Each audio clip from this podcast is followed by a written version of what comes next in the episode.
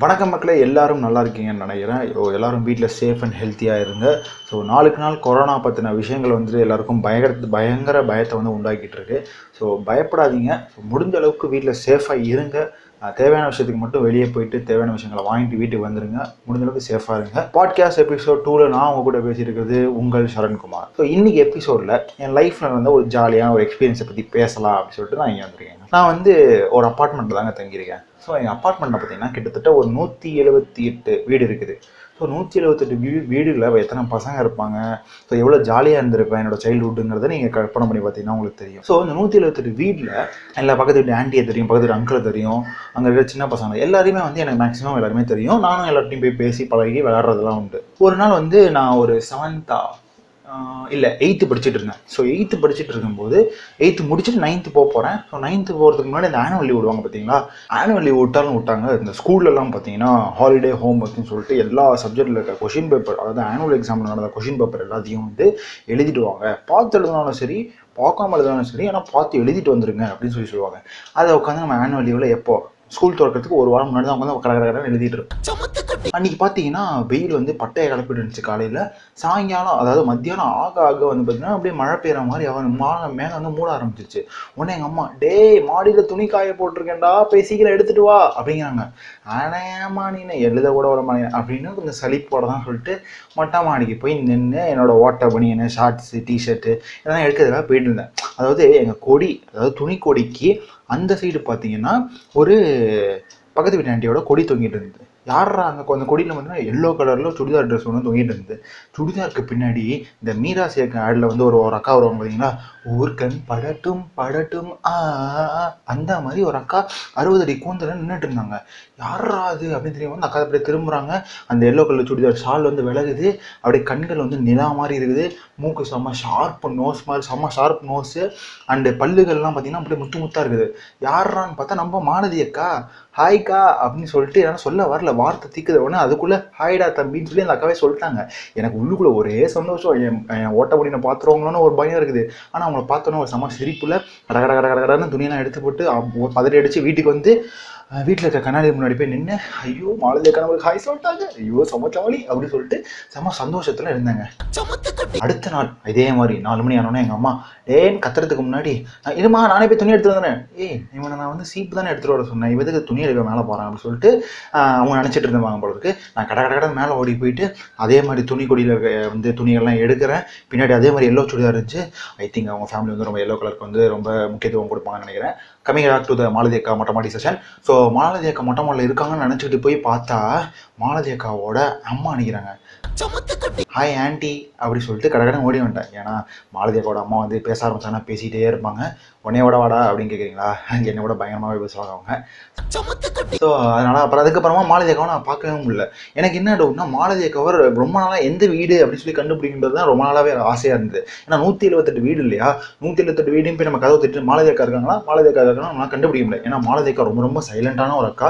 வீட்டை விட்டு வெளியவே வர மாட்டாங்க ஸோ எப்பயாவது இந்த மாதிரி ரேர் சான்சஸில் நம்ம பார்த்தா தான் உண்டு அந்த மாதிரி சொல்ல போனால் திருப்பதி பெருமாள் மாதிரி வச்சுக்கோங்க எப்பயாவது தான் போய் அவங்கள பார்க்க முடியும். ஆனால் பார்த்தா அப்படியே கண்கொள்ளா காட்சியாக இருக்கும் பார்த்துட்டே இருக்கணும் போல இருக்கும். அதுக்கப்புறம் ஸ்கூல் லீவ்லாம் முடியுது. அதுக்கப்புறமா வீடு நைன்த் ஸ்டாண்டர்ட் போக போகிறேன் நைன்த் ஸ்டாண்டர்ட் ப்ரொமோஷன் ஆயாச்சு.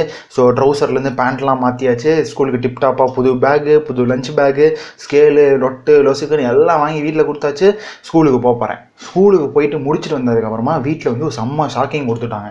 என்னன்னு பார்த்தீங்கன்னா இன்னிலேருந்து நீ டியூஷன் ஜாயின் பண்ணுறா நைன்த்லேருந்து ரொம்ப ரொம்ப முக்கியம். ஸோ ஸோ நம்ம வந்து டியூஷன் சேர்த்து விட போகிறேன் ஸோ டியூஷனில் போய் ஒழுங்காக படிக்கிற வேலையை பாரு அப்படின்னாங்க ஐயோ ஸ்கூலுக்கு வந்ததுக்கப்புறமா நம்ம பார்க்க வேண்டிய போகோ சேனலு கார்ட்டூன் நெட்ஒர்க் இதெல்லாம் போச்சா? ஐயோ செம்ம காண்டுப்பா அப்படின்ற மாதிரி தான் ஒரு மென்டாலிட்டியில் இருந்துச்சு. அஃப்கோர்ஸ் எல்லாரோட ஸ்கூல் படிக்கிற பசங்க எல்லாருக்குமே இந்த மென்டாலிட்டி இருக்கும் இல்லையா?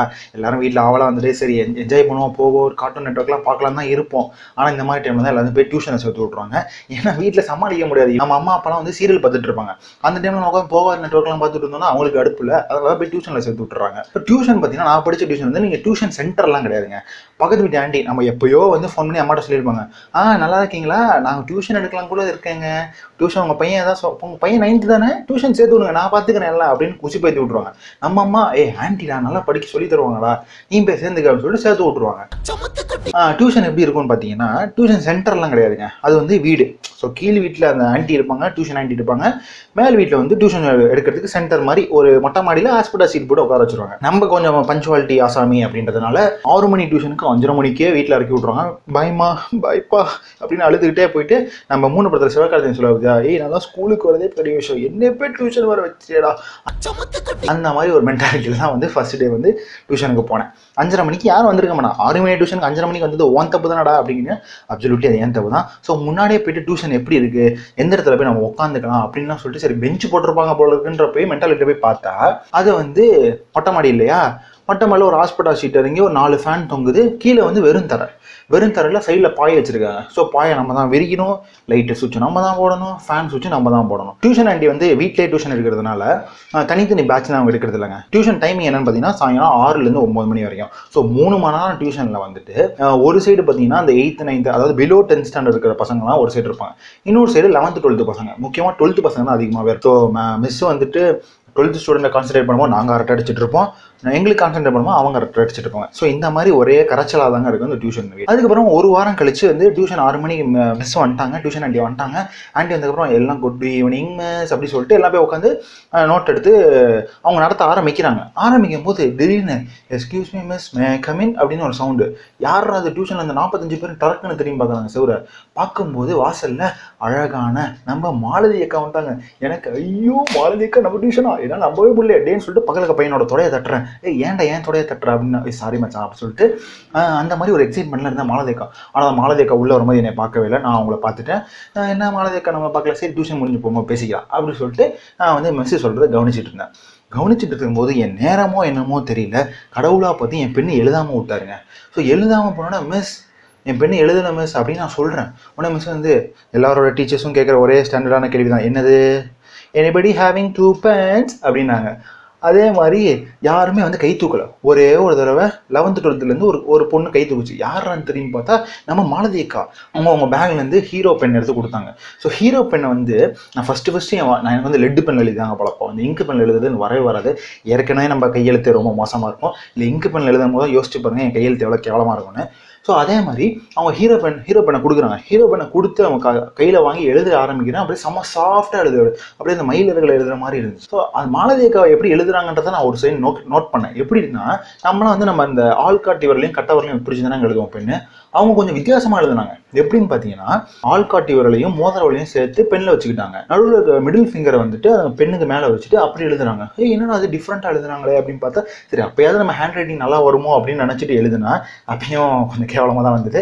இருந்தாலும் அவங்க எழுதுறதை பார்த்து ரசிச்சுட்டு இருந்தோம் நான். இப்போ டியூஷன் முடியுது டியூஷன் முடிஞ்சு போமா அக்கா மாலதி அக்கா நான் தான் அப்படிங்கிறேன் ஹே தம்பி வாடா என்னடா நீ இந்த டியூஷன் தானே? அப்படின்னா என்னக்கா உங்ககிட்ட தான் பெண்ணு வாங்கினேன் என்ன தெரியலையா? ஓ சாரிடா நான் வேற யார்ட்ட வேற யார்கிட்ட தான் கொடுத்தேன்னு நினச்சிட்டு இருந்தேன் அப்படின்னாங்க. ஓகேக்கா பரவாயில்ல அப்படின்னு சொல்லிட்டு இந்த மாதிரி ரெகுலராக வந்து டியூஷன் வந்து வீட்டுக்கு போகிற வரைக்கும் நிறைய பேசிகிட்டே போவோம். ஸோ நான் டென்த்து முடிக்கிறேன். மாலதி டுவெல்த்து முடிக்கிறாங்க. ஸோ முடிக்கும் போது அஹ், வந்துட்டு அவங்க காலேஜ் படிப்புக்காக வெளியூர் போய் போயிடுறாங்க. எனக்கு ஒரே வருத்தமாக இருந்து ஐயோ மாலதேக்கா நம்ம மிஸ் பண்ண போகிறேன்னா அவங்களும் என்னை வந்து தம்பி உன்னை ரொம்ப மிஸ் பண்ணுறடா அப்படின்னு போகிறதுக்கு முன்னாடி சொல்லி எனக்கு வந்து ஒரு கிஃப்ட் கொடுத்துட்டு போனாங்க. அது இன்னும் பத்திரமா இருக்குது அந்த கிஃப்ட்டு ஸோ இந்த மாதிரி உங்கள் லைஃப்லேயும் மாலதேக்கா மாதிரி ஒரு மெமரபுளான ஒரு பர்சன் வந்து உங்கள் லைஃப்பில் இருப்பாங்க இல்லையா? ஸோ அந்த பர்சன் யாருங்கிறத வந்துட்டு நினச்சி பாருங்கள் அப்பப்போ அவங்கக்கிட்ட பேசுங்க. அப்பப்போ ஷேர் பண்ணுங்க விஷயங்கள்லாம். ஸோ உங்கள் லைஃப்பில் இருக்கிற மெமரபுளான பர்சன் நீங்கள் அவங்களா இருந்தாங்கன்னா அவங்களுக்கு வந்து இந்த பாட்காஸ்ட் அவங்க கிட்ட ஷேர் பண்ணுங்க. அடுத்த ஒரு எபிசோட ஒன்று சந்திக்கிறேன். Until then it's bye from Sarankumar.